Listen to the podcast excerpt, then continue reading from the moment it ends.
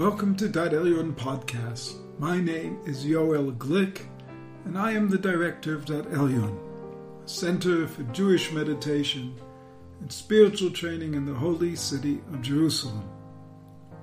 We are delighted to bring you these podcasts that explore new ways of looking at ancient traditions in the light of modern spirituality.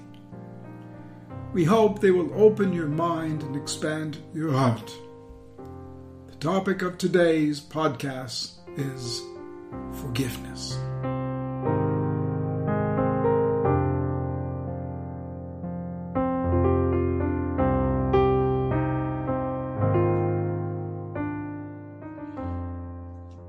If I have done any wrong towards my parents, my teachers, my elders, to anybody in the past, by thought, by deed, by word, consciously or unconsciously.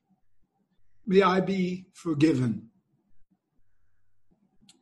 If anybody has done wrong to me, if they have cultivated a grudge or complained or accused or offended by thought, by deed, by word, I forgive him completely. This is a prayer that's used before starting the Buddhist metta, loving kindness meditation. Master of the universe, I hereby forgive anyone who has angered or vexed me or sinned against me, either physically or financially, against my honor or anything else that is mine whether accidentally or intentionally, inadvertently or deliberately, by speech or by deed, in this incarnation or in any other. May no human being be punished on my account. May it be your will, Lord, my God and God of my fathers, that I shall sin no more or repeat my sins Neither shall I again anger you, nor do what is wrong in your eyes. The sins I have committed, erase in your abounding mercies, but not through suffering or severe illness. May the words of my mouth and the meditation of my heart be acceptable before you, O Lord, my strength my Redeemer. Part of the Jewish prayer before retiring at night. We say to err is human and to forgive is divine. In this respect, we all know how to be human. How do we learn to express our divine nature in our lives? This is not a simple question. There is not a simple answer. And it really covers a whole unfolding path of transforming our nature and inculcating higher aspects of divine attributes and virtues into our being. And in a way, it lays out the journey of our souls. We begin with the most basic level of controlling our lowest animal instincts. And the Ten Commandments give us a clear direction in this regard. You shall not murder, you shall not commit adultery, you shall not steal, you shall not bear false witness against your neighbor. You shall not covet your neighbor's house. You shall not covet your neighbor's wife or husband, nor his manservant, nor his maidservant, nor his ox, nor his ass, nor anything that is your neighbor's. So these commandments teach us to overcome our primitive animal passions. And we all have instincts. And the first step in our spiritual evolution is to learn how to restrain them. This is the beginning of the path to awakening the divine spark that is within us all. Now, we call this the beginning of the path, but it's also an incredible challenge, a struggle that continues over our whole lifetime and through many incarnations. Because we're working to counter deep instincts that are engraved in our psyche and our body itself to really change our behavior and master our lower emotions, we need to acknowledge the enormity of the task before us. Only by seeing the work with clarity and making a constant and intentional decision to change will the desired transformation occur. One day at a time, one step at a time, moving forward, falling backward. And then we finding our footing once again and continuing on with our efforts. Each tiny bit of control, each small shift in our behavior is a tremendous victory and another brick in this spiritual task. Now, once we've begun to get our lower instincts under control, we move on to the next stage of this spiritual process. In the book of Leviticus, chapter 19, verse 18, it declares one of the central teachings of the Torah, and it's found, in fact, it's found right at the center of the Torah, literally. Love your neighbor as yourself. And with this commandment, we're moving beyond the Ten Commandments because we're being asked to go beyond our self centered awareness and think about the needs and feelings of others. We're being told to give of ourselves to other people, to care for their well being as much as we care for our own. And this step is crucial for the development of our heart center, as we've been talking over these weeks, and the inculcation of the virtue of compassion in us. In many ways, the expansion of our heart lies at the center of human development. The truth is that most of us are preoccupied with our own needs and our own desires, be it the desire for wealth and power, the desire for attention and love, or even the yearning for God. Getting beyond ourselves takes effort. Feeling for others does not come easy to us. And this is why the opening of the Heart Center is considered in spiritual teaching to be the great moment of transformation and awakening. We take a look at the life of our forefather Jacob. See, he spent his early life dwelling in the tent, it says, focused on his inner musings, while striving to wrestle the birthright from his brother Esau plotting with his mother and deceiving his elderly father in order to get what he wants. It's only after many years of suffering and struggle, when he's faced with losing everyone that is dear to him, everything that he has, that he goes through the great spiritual initiation of wrestling with the angel and becoming a different man. His heart center is now open and flowing. He now sees those around him, fullness and clarity. Even his lifetime rival Esau. And that new vision changes everything. This is the work in front of all of us to go through that powerful inner transformation where everything that is petty and self centered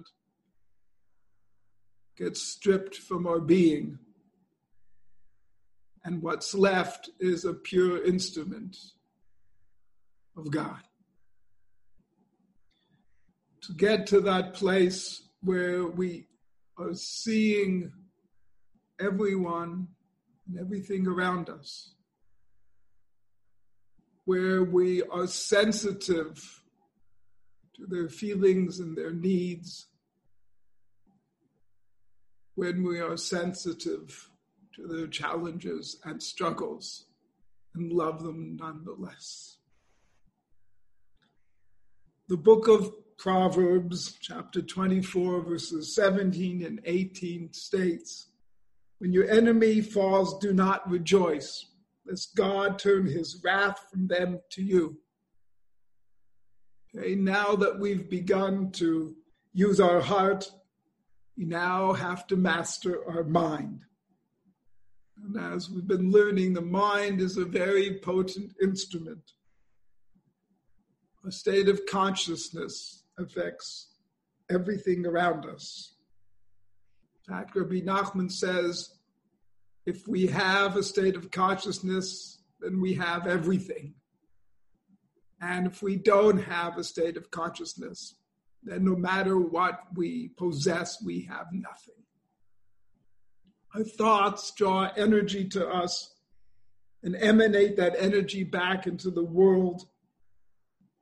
And that creates our reality. So this proverb is warning us to be careful about what we think. For what we think will determine what we attract to ourselves. If the mind is full of thoughts of love. Then love is what we will draw towards us. And if our head is filled with thoughts of revenge and vengeance, then that is what we will receive in turn. Therefore, work we have in front of us is to learn how to let go of our negative feelings towards others and forgive them. Because otherwise, those same feelings will come back to us. Once our heart center is open and we feel for others, our spiritual evolution depends on what is happening in our mind. It's no good doing acts of loving kindness on the outside while walking around with a mind filled with anger and hatred and bitterness within. As the Baal Shem Tov teaches us, you are where your thoughts are. Thoughts become patterns of thinking these patterns of thinking in turn become modes of behavior, which finally become ingrained habits. Changing our patterns and our habits is at the center of any real personal transformation. As Rabbi Natan of Nemirov says, all our real battles take place within the mind. The Ethics of the Fathers, chapter 4, verse uh, Mishnah 19, tells us that there was a rabbi who made this teaching the center point of his spiritual life. His name was Rabbi Shmuel Hakatan, the little Shmuel. Tells you already something about his humility and self perception all of his life, Rabbi Shmuel strove to feel no animosity towards anyone and to see good in every human being. The tractate Brachot, page 28b, recounts that Shmuel HaKatan was the rabbi who was chosen to compose the extra blessing in the daily standing prayer, the Shmona Esrei, which means 18, which calls for the destruction of evildoers. Now, there's actually 19 breath, blessings, and it was this extra blessing added in the times of the later rabbis that brought it to 19. And they were searching around to think who could possibly help compose this prayer. Because only a pure soul like Shmuel Hakatan could have written such a prayer and still be free of hate and animosity. the author of this prayer is dealing with serious karmic responsibilities. Than everything we've just said. In order to be able to maintain both a keen awareness of the karmic effects of our words and at the same time have a constant positive regard for others is not a simple task. And the fact that Shmuel HaKatan could compose this prayer shows us what the fruit of a lifetime of concentrated effort can achieve. Day after day, we strive to inculcate these spiritual values into our being we relentlessly work on our actions, words, and thoughts till they become an integral part of our character, until they become our natural mode of expression in life. Then we're ready to contemplate the wrong of others. Then we're prepared to face the real sources of negativity in ourselves and in the world. Now, even though modern scholars now believe that Rabbi Shmuel was not actually the author of this blessing, nonetheless, this Talmudic passage shows us that the rabbis had a deep understanding of the power of words. They understood that people can hear words that they hold on to for the rest of their lives. They understand that words can destroy a relationship of decades in a moment. They understand that words can, be, can lead to conflict and suffering and war. They recognize, therefore, the great need for purity and caution before we ask God to destroy anyone. And the, also the need for propa- profound capacity for forgiveness. Only someone who can forgive could utter such words. And though we recite this prayer every day, and many similar passages in other prayers and in the Psalms. Do we ever really think of the effect of such words? There is so much bitterness, anger, and resentment buried, buried inside each of us. Sometimes in places we are totally unaware of. And these feelings run deeply into human nature and the truth is, they are quite easily aroused. As we've watched what words of hatred has aroused all over the world, and all the wars and suffering and hatred it has caused. Who can take the risk of uttering such prayers?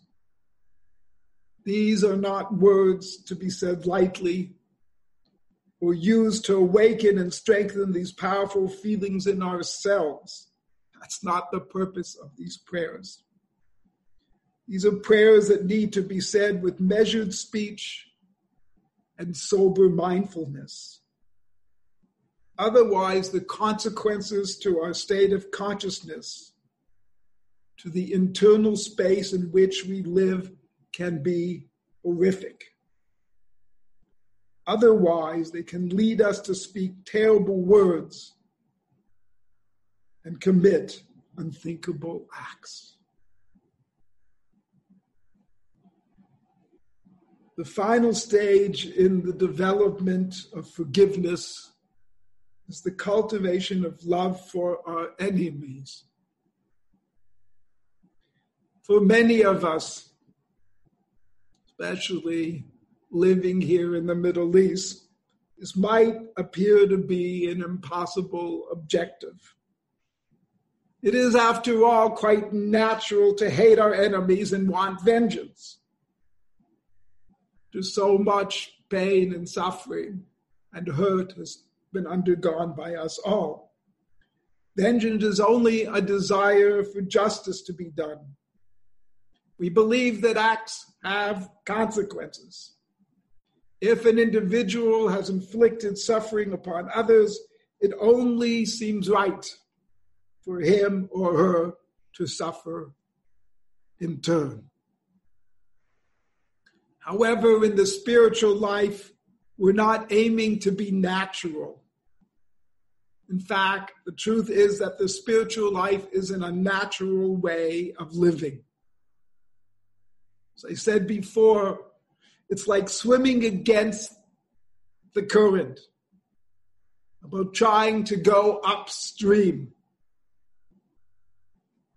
The spiritual life is about transforming our lower nature above everything else. It's about going against the grain of what is considered to be natural by others until we are able to experience the sublime awareness of our higher self. That is the state of consciousness that is truly natural for us. To bring this final stage to fulfillment, we need to expand our consciousness beyond its natural limitations. We need to examine our feelings and our motives in greater depth and with a more acute sensitivity.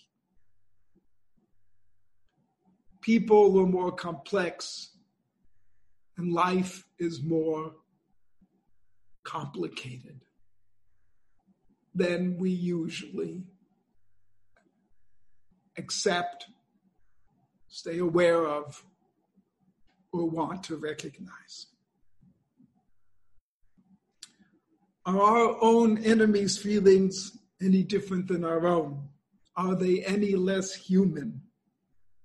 We've all experienced moments of great sorrow or rage when we were ready to kill someone if a loved one of ours has been harmed or even threatened, our immediate instinct is to strike back at any cost. Who has not felt the power of intense passion when it fills the body? And we all know how quickly it can take control. Therefore, we need to have compassion for the effect of those feelings on others. We need to reconsider how we think. To overcome the power of these potent emotions, we need to fully acknowledge their hold on all of us. We need to recognize that they are part of the human condition is only the rare individual who's beyond their grasp. Therefore, we need to be careful about glibly condemning the outrage of others. We need to walk with humility and show compassion for all human beings. The same time, to love our enemy does not naively assume that people are always good. On the contrary, it recognizes that every human being is capable of doing serious wrong, of creating evil and suffering. We would be fools to think otherwise. Rather, what this spiritual injunction, injunction is asking us to do is to transform our reaction to our enemies. Instead of trying to destroy their lives, it urges us to strive to eradicate the hatred and the evil within us all. This is a crucial idea This injunction to love our enemies is not predicated on a simplistic view of reality. It's a profound response to the truth of our nature. We're taught that we all have a Yetzer Hara and a Yetzer Tov, a evil inclination and a good inclination within us. That is an unescapable reality. The question then is what part of ourselves do we want to fortify? What part of others will our words and actions reinforce? As the Buddhist teacher Anagarika Sri Munindra has explained, if you do anything good for others, it is good for you. Hatred never ceases through hatred in this world. Through love alone, it ceases. This is an eternal law. There's no American love or Indian love, no difference between the two. The mind is a wonderful force. Pervade your whole being with loving thoughts from your pure heart. If you love your enemies, you will have no enemies. This is the only way so you can be helpful to the universe. We begin the process of destroying evil in the world by eradicating the evil in ourselves. His inner work is much more powerful than any of us understand. It has an effect on us and on everyone around us. It changes the whole world, it transforms the very air we breathe.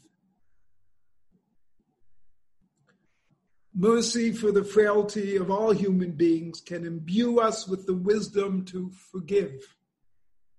And it takes great wisdom to forgive. It can help us to let go of our need to balance hurt for hurt, hurt, which is such a strong human desire.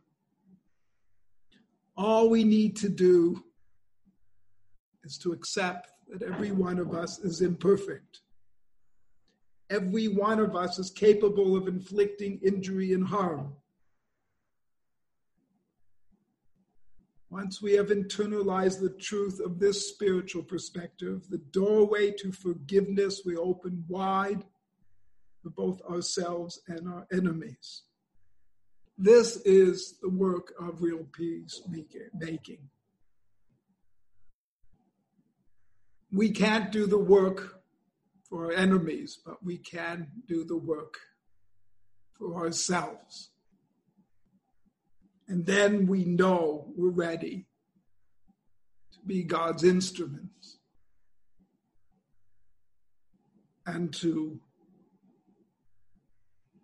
do whatever we can to bring peace into our lives and our world. This is such a teaching for this time. None of us really realize the power of forgiveness. The negative energies it dissipates, the goodwill it builds. And this is why it is at the center of this whole holy period in the year. It is the gateway to rebirth and renewal. It is the key to letting go of the past and moving into the future. It is the vehicle for the evolution of humankind.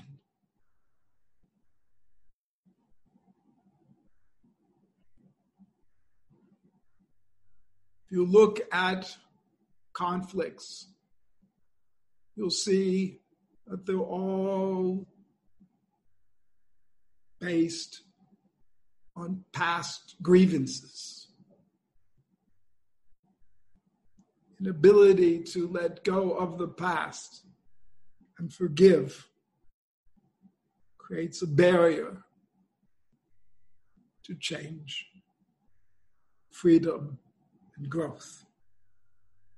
We need to work to remove all those barriers from within us so the light of God can flow unimpeded through us. The Hasidic master Michal of suggests a simple way of developing this extraordinary capacity for forgiveness. He believed that the highest form of service we can perform in this world is to pray for our enemies. We cultivate, we cultivate love for our enemies, Rabbi Michael explains, by touching on their essential divinity. Remember, every human being was created in the image of God. When we pray for our enemies, it keeps our heart flowing, even as we confront the negative force of their hatred. Enables us to keep the higher link with our soul flowing so that we can draw on its infinite capacity for forgiveness. it also opens the door for God to enter our enemies' hearts. Projecting hatred at them will never change them. Projecting the energy of love towards them may just create an opening for God to enter into their hearts and awaken the inherent divinity that is also within them.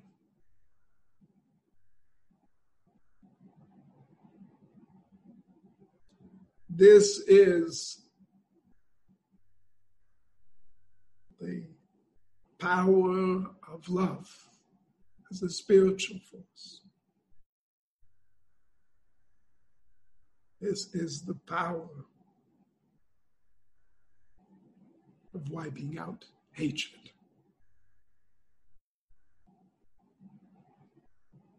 and replacing it with forgiveness.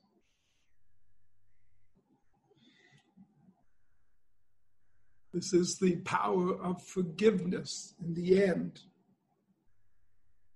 Because we can forgive another, but the truth is, for that act of for asking forgiveness to truly bear fruit, God has to open the other person's heart so it can flow in. All real change ultimately comes from God. We can just try to be his instruments to make that possible, to create opportunities for change, transformation, and growth. To err is human and to forgive is divine. We may not be able to achieve the pure love and forgiveness of Anagarika Munindra or Rabbi Michael of Zlotachov. But all of us can take a further stride towards revealing our divine essence. We can transcend the limits of our petty human behavior, link our heart and our mind to God. we can stretch the boundaries of our humanity so that the light of divine spirit will come flooding into us. And in that light, our instinctual need for justice will be washed away and replaced with the grace of forgiveness.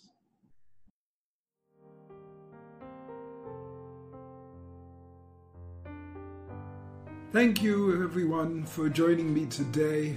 It's been wonderful to be together with you. I hope your mind has been stimulated, your consciousness expanded, and your heart blown wide open. I look forward to sharing this time together with you again soon. In the meanwhile, check out our website, elyon.org for all of our podcasts, webinars, courses, and programs. And if you would like to support our work, go to the homepage of the Elyon website and press on the donate button in the top right hand corner.